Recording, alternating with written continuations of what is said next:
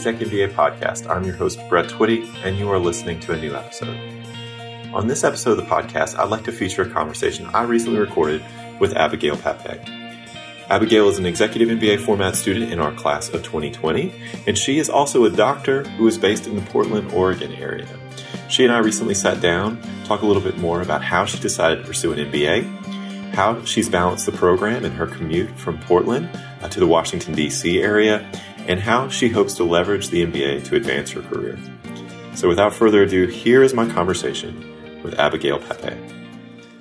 Abigail, welcome to the podcast. Thank you. It's good to be here. All right. So, for our listeners at home, tell us a little bit more about you. Who are you and what do you do? Well, I am Abigail Pape. I recently graduated from residency.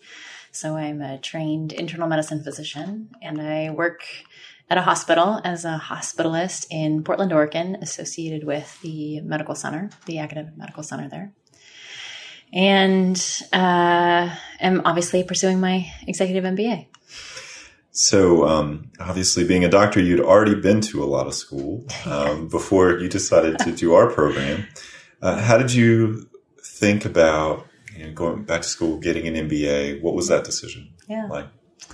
Uh, there's two ways I approached it. One is within medical school and residency, there's very little training in, or at least education around the financing and execution of healthcare. It's very much appropriately geared towards gaining a knowledge of uh, pathophysiology and treating diseases either medically or surgically. But the understanding of not only our system, but any system within the world and how it's financed is a um, virtual black box of uncertainty. And it's shifting quickly, uh, not only within this country, but elsewhere in the world. And I wanted to be on the leading edge of how that change is not only affecting patients, but also practitioners and influencing the educational component. So going back to the uh, driving force of what brings physicians into practice, but also how to optimize all levels of practitioners within the system. And really finding that aside from my own practice in medicine, I also have an interest in business. So I wanted to lean into that curiosity as well and marry the two going forward, either into a business administrative position within the hospital, or I'm really fascinated by the entrepreneurial elements surrounding the delivery of healthcare and considering I don't know that I will start my own, but participating in a small company and growing it. Because I think the change that will be most effective are the really interesting ideas that are just gaining traction now that need a little push forward. And I want to be a part of that. So, um, for our non medical listeners, yeah. can you talk a little bit about what maybe an average week looks like uh, for you or what kind of responsibilities you have day to day? Yeah. So when I'm on service, I carry a patient load anywhere from seven to 17 patients and admitting and discharging them as well as just caring for them if they're staying in the hospital. And I do that on a repetitive basis. So for five to seven days in a row, sometimes in the evening or at night shift. Um, or sometimes I'm on just an admitting shift where I admit patients, but I don't care for them myself. I hand them off to colleagues. And the, the purpose of the hospitalist position really is born out of the um, divergence from clinic based physicians also practicing in the hospital and wanting that separation for some life balance. So it's this entity that allows physicians to be more uh, involved in their home life and family life and not have to manage both clinic patients as well as those admitted to the hospital. So my sole responsibility is caring for patients who are sick enough that require hospitalization and then um, managing their disease process and either helping them recover well or helping them transition to sort of end of life well. So you see a lot of a lot of different things, I imagine. I do. I mean, my specialty is internal medicine, which is fairly general in that sense. I do no surgeries at all, so I'm I'm fully medically based.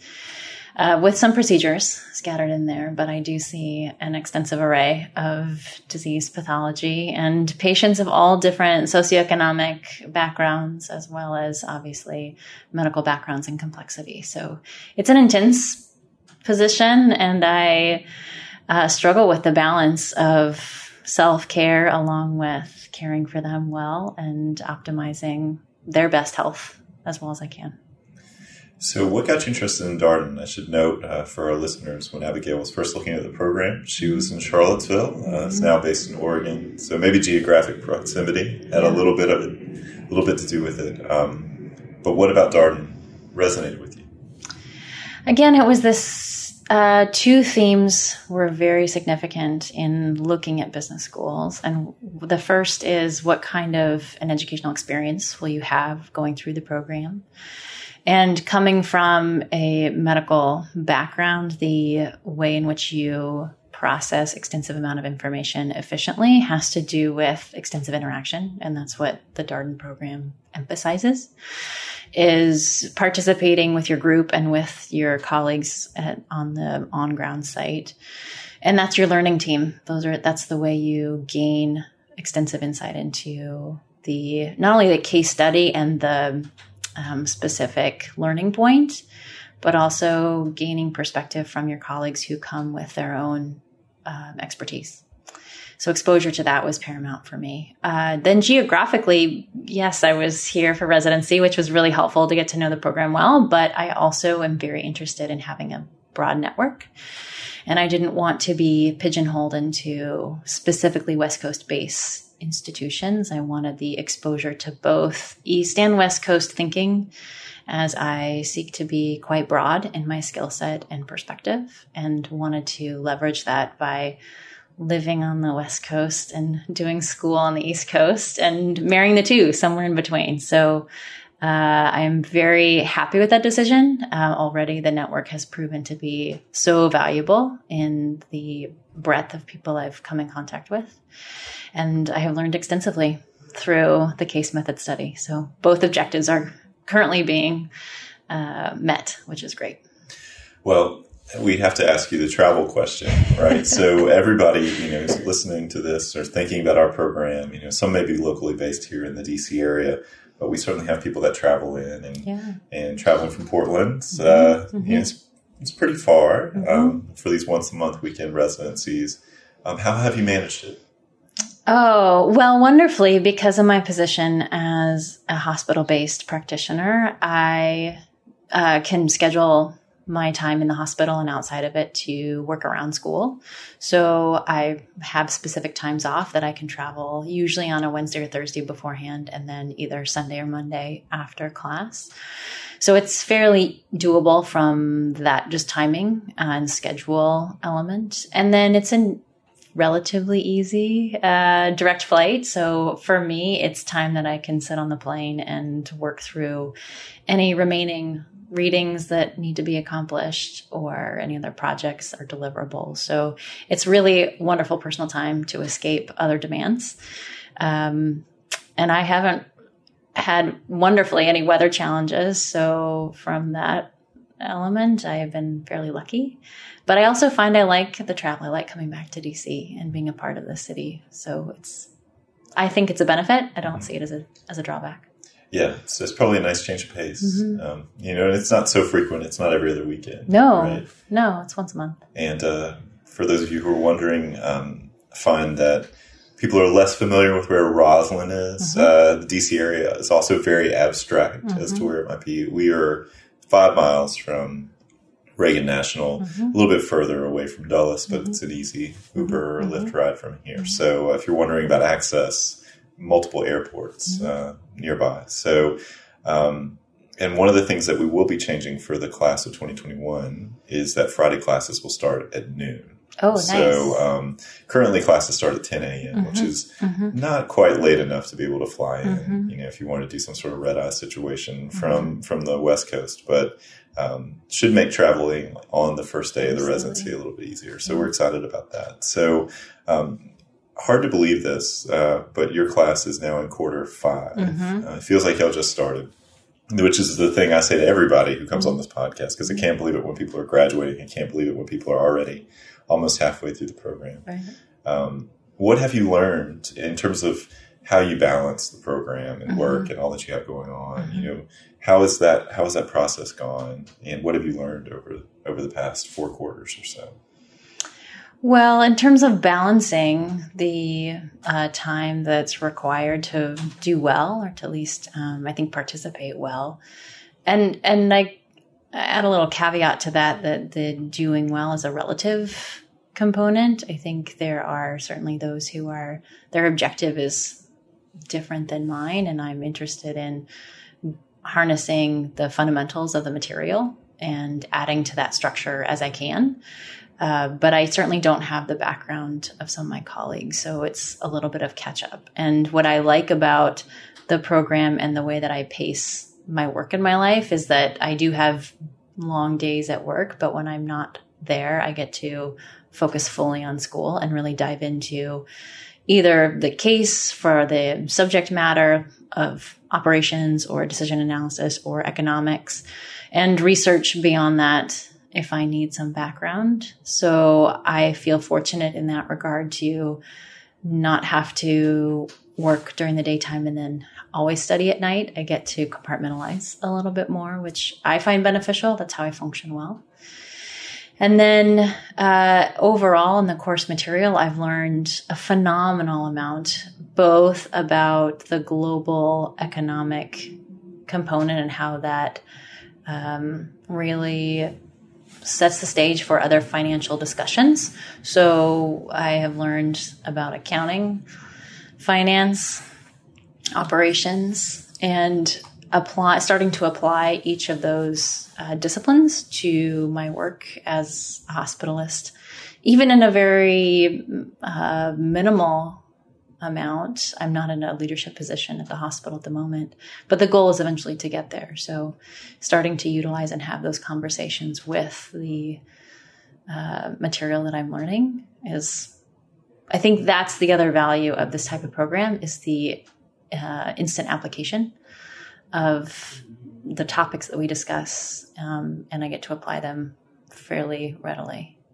yeah, you don't have to wonder about how you mm-hmm. use something to make a decision, mm-hmm. right? You just practiced for mm-hmm. an hour and 15, hour and 25 minutes, mm-hmm. and uh, it, it, makes that all, all very mm-hmm. real. Mm-hmm. Yeah, your point about the flight, you know, flight time. There's a lot, there's a lot to that. Our students who come in from New York and other places talk about just what sacred space that is. Do you have nobody, you know, contacting you? You have time to read or just focus on whatever you're doing um, and it gives you a chance to catch up maybe a little bit.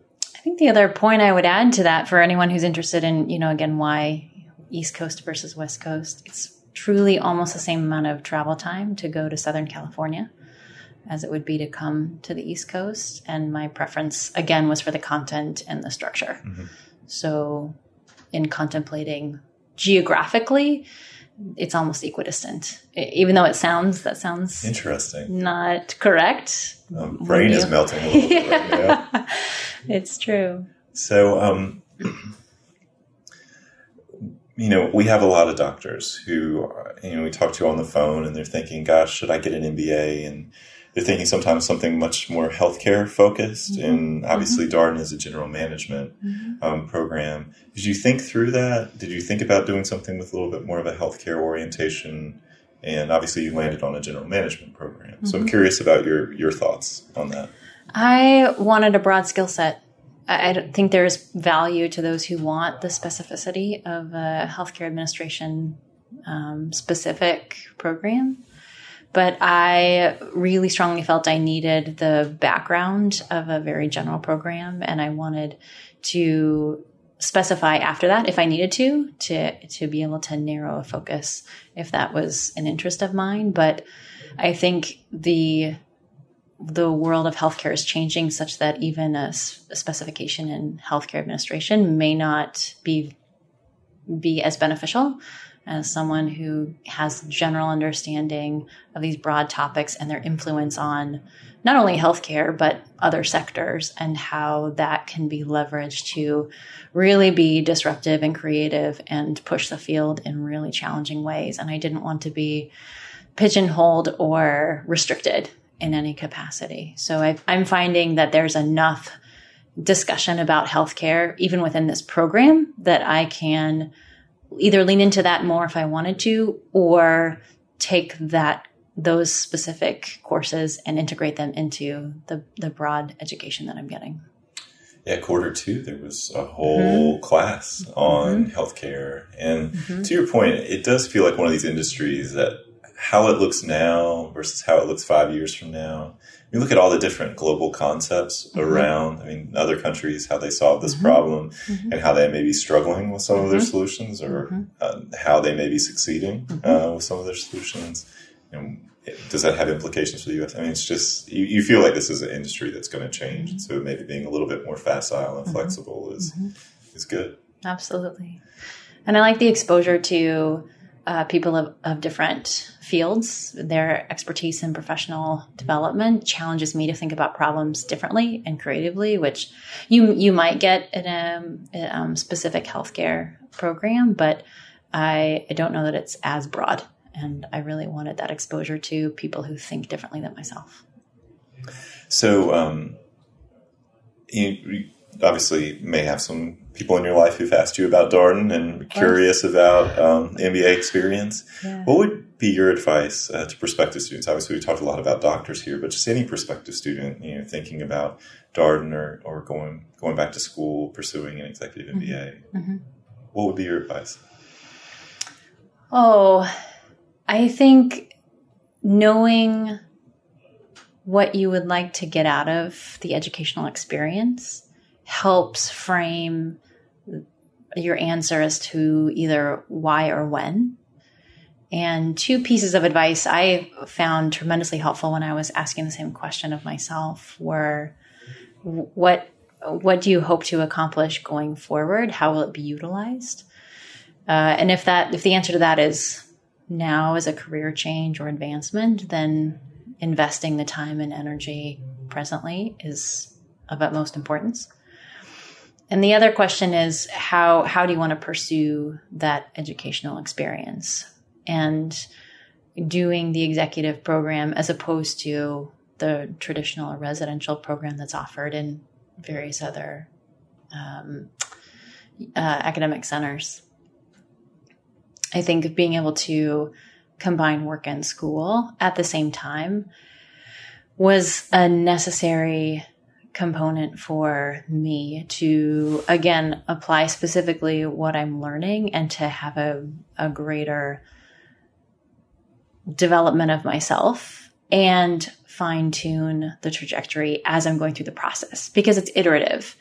I think even even the advice I would give of knowing what you want to get out of the program will change as you go through the program.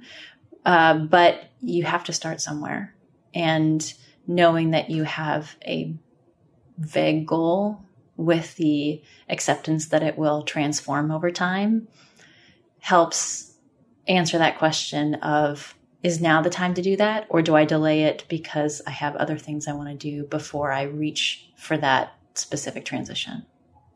Yeah, we were joking before we started the podcast. Um, we get that question all the time about timing. Mm-hmm. And my impression of current students' perspectives on this particular question is you're thinking about it now. Do it now mm-hmm. if you can. Um, because it gets no easier mm-hmm. with each mm-hmm. passing mm-hmm. year. Is that sort of how you would think about it too? I mean, obviously there's there's a I mean there's a lot of individual considerations too, but there's a complexity to life that's undeniable that mm-hmm. only increases. Mm-hmm. Yes, I, I, would agree with that. Uh, uh life does not necessarily offer you this perf- perfect space and time to complete obligations. So if you're thinking about it strongly enough to consider applications, I think that's a strong signal that it's a value added component to your life, regardless of whether you feel you have the time to devote to it or not. The second is that this particular program, while its demands are extensive, there is phenomenal value in the, going through the process of learning how to be efficient to truly be an efficient learner. And uh, I think that's doable any stage of life. And again, you you, until you start and go through the process, the avenues and the contacts and the conversations that happen along the way are invaluable.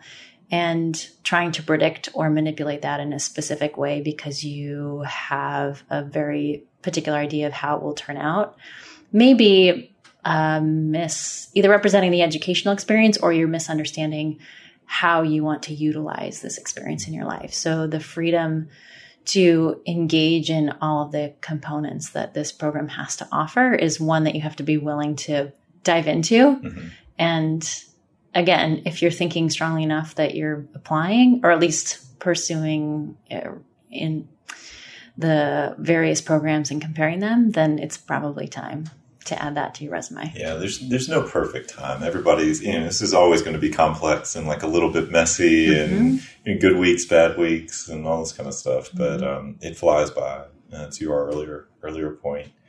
Um, so one additional question. I mean, obviously, you know, as a doctor, you had probably done a fair amount of math mm-hmm. at some point, but I'm, mm-hmm. I'm, guessing you had not had finance, mm-hmm.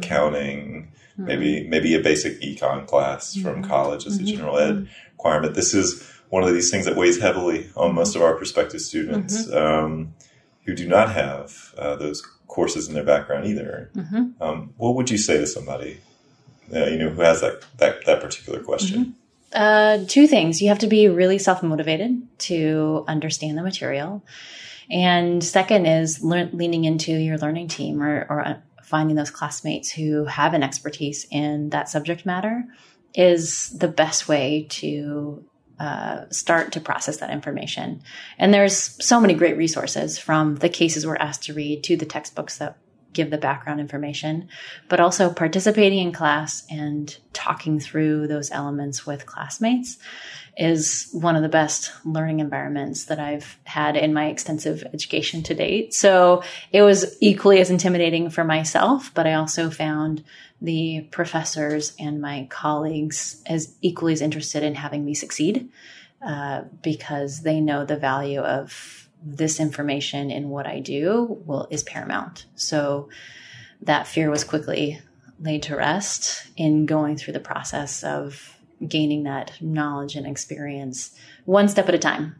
It's it's not something that you gain overnight, but there is a, a process to it that is appropriate, and you have to trust and lean into that process.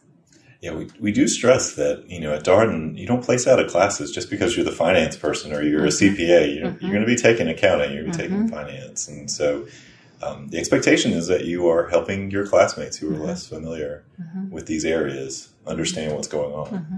And um, I think that that's true in the full time MBA. It's mm-hmm. true in the executive MBA. You see, walk around here on a weekend, see people in a, in a room, somebody explaining something on a mm-hmm. board, and you're like, mm-hmm. oh, yeah, that's the person who's really good at decision analysis or whatever it is. Um, so I think that's comforting to folks. So, um, well, Abigail, thank you so much for, sure. for taking the time and, uh, you know, certainly uh, hope you have a great. We're recording this. I should note there's some sacrifice being made. This is a, a Friday. Um, Abigail has just wrapped up a, a pretty full day of class. Uh, what was your last class? Was it decision analysis? No, it's professional advancement okay. course, which I think is going to be a very interesting one mm-hmm. in in its um, juxtaposition to DA as well mm-hmm. as operations. This idea of professionally growing as a very deliberate step. Again, is unique, I think, to Darden. I didn't see it in many of the other um, programs that I evaluated. So it's intriguing, but very conversation heavy, very material heavy. A lot of self reflection. Yes. To your earlier point about thinking about your career goals and how they how they might change. Yes. Uh, that class um, is much loved, and the person who teaches that class, mm-hmm. Connie Whitaker Dunlop, much loved as well. Mm-hmm. Um, I think it's it's rare in people's lives. Um, quick plug for PAC, mm-hmm. Professional Advancement Course, um, as it is known. Um, it's rare in your life to have that kind of space Absolutely. to sort of sit and think about who you are and mm-hmm. what what you're really good at and what you'd like to do, and sort of map that out. And you know, Connie is great about there's this there's a process mm-hmm. that you do this mm-hmm. Um, mm-hmm. and, and, there's a structure to it it's mm-hmm. not just like free form and this whole thing. Um, and I, I, think you know it's it's instrumental in helping people sort of plan, you know, what you know their their career goals and how they'd like to leverage all of this. Absolutely, and no better place to ponder that than in Rosslyn with mm-hmm. views of the city and the monuments. It's really a surreal experience to ponder life with such history around you. I know it's um you know, I was joking with uh, one of your classmates who was in the Charlottesville section, um, Mike Dorr. Um, he was up here uh, last quarter um, for class. Still have not managed to effectively capture the view on the podcast. we'll just keep describing it to people, right. and then it may maybe eventually it, will lead someone to be like, you know what, I need to see that in person. Absolutely. So uh, we do offer class visits, and if you join us, definitely check out the views. Yes. We're on the uh, thirtieth and thirty first floor of an office tower here in North Virginia. I know that does not sound glamorous, but promise you, you can see north, south, east, and west, and and that includes the National Mall. Absolutely. Um, so so, well, Abigail, thank you so much. Of course. Have a great uh, weekend residency and uh, safe travels back to Oregon. Oh, thank you very much. And that was my conversation with Abigail Pape, an executive MBA format student in our class of 2020. As always, if you have any comments, suggestions, requests, anything you'd like for us to cover here on the podcast, we're all ears. We can be reached at exec, that's E-X-E-C, MBA at darden.virginia.edu. Until next time, thanks for listening.